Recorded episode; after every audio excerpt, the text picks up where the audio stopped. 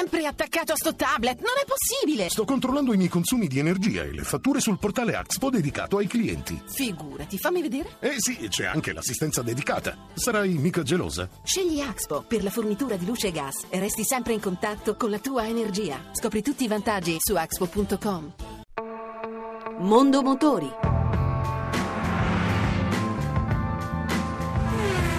A cura di Roberto Taglialegna. Buon pomeriggio e buon ascolto da Lucia Voltan. Nel 1984 Renault ha lanciato per prima un prodotto che ha fatto scuola, una grande monovolume, l'Espace. Ora, a 30 anni di distanza, è stata completamente rinnovata, anche perché il mercato non sembra premiare più questo genere di vetture, le grandi familiari. Dunque cambia l'aspetto, ora più vicino a quello di una crossover, ma sempre con tanto spazio a bordo.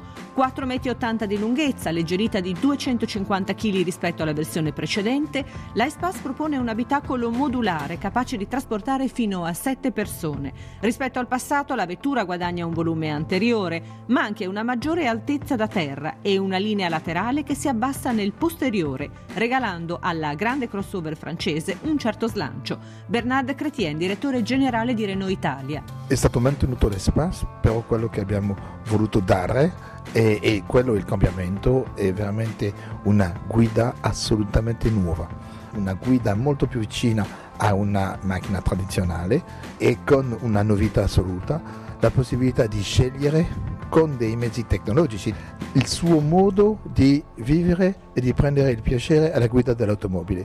Si può giocare su o far cambiare l'angolo di sterzo delle ruote di davanti e di dietro perché c'è il for control, l'ammortizzazione, il cambio automatico, la pressione sull'acceleratore e così via che fa che la macchina diventa assolutamente diversa in termini di comportamento.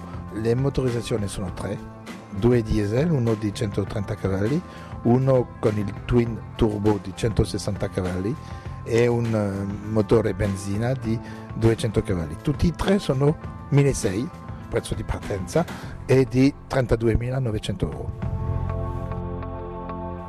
In gergo è il rilevatore di stanchezza, un sistema di assistenza alla guida che alcune automobili, specie le premium, hanno in dotazione e che permette di segnalare al conducente quando è meglio fare una pausa. Oggi è diventato un braccialetto realizzato da una start-up italiana che può essere indossato e uscire quindi dal pacchetto sicurezza delle vetture. In pratica è un sensore cardiaco da polso che, collegato a uno smartphone, avvisa il guidatore che è il momento di effettuare una sosta.